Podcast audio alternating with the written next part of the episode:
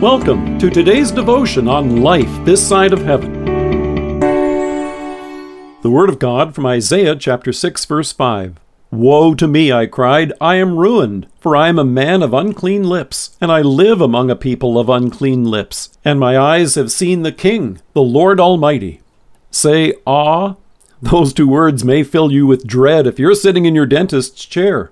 You're being asked to open your mouth so that they may see inside. So as you grip the arms of the chair, fearful of what might come next, you part your lips, open your mouth up wide, and say, Ah. Isaiah's mouth must have opened wide all by itself when he was given a vision of God seated in glory. The prophet tells us, In the year that King Uzziah died, I saw the Lord seated on a throne, high and exalted.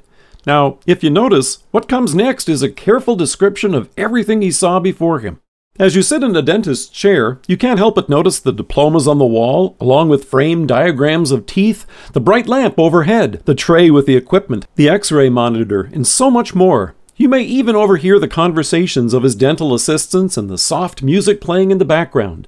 So Isaiah describes for us what he saw before him. He saw seraphs, angels, each with six wings. With two wings they covered their faces, with two they covered their feet, and with two they were flying. And they were calling to one another Holy, holy, holy is the Lord Almighty. The whole earth is full of his glory. At the sound of their voices, the doorposts and the threshold shook, and the temple was filled with smoke.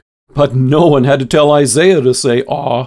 In fact, judging from the Hebrew word that Isaiah uses here in this text, his mouth was already open as he stood there astonished.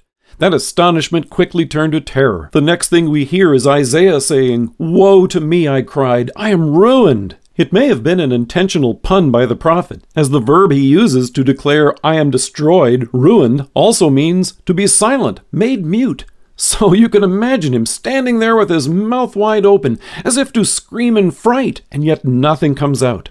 Why would that be the case? Well, if you noticed, while Isaiah described everything in this vision, he didn't describe God himself. It would be like looking at the sun. All you can do is turn away. Even Paul described God in his first letter to Timothy as the King of kings and Lord of lords, who alone is immortal and who lives in unapproachable light.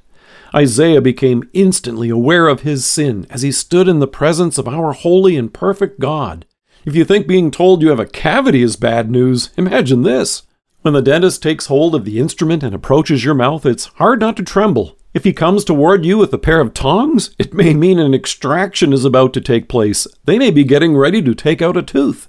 But with his mouth gaping open in fear, what took place next for Isaiah was amazing. He tells us Then one of the seraphs flew to me with a live coal in his hand, which he had taken with tongs from the altar. With it he touched my mouth and said, See, this has touched your lips. Your guilt is taken away, and your sin atoned for. In love, God removed Isaiah's guilt. In fact, the angel touched the coal to that trembling mouth. The Almighty is also the All Merciful. He made the wonderful announcement that Isaiah's sin had been atoned for. Now Isaiah was truly filled with awe. His unclean lips have been made clean. And that's true for you and me as well. Jesus came to redeem you and me from our sins by his death for us on the cross. And John tells us he is the atoning sacrifice for our sins, and not only for ours, but also for the sins of the whole world. Now you and I get to stand in awe of what God has done for us.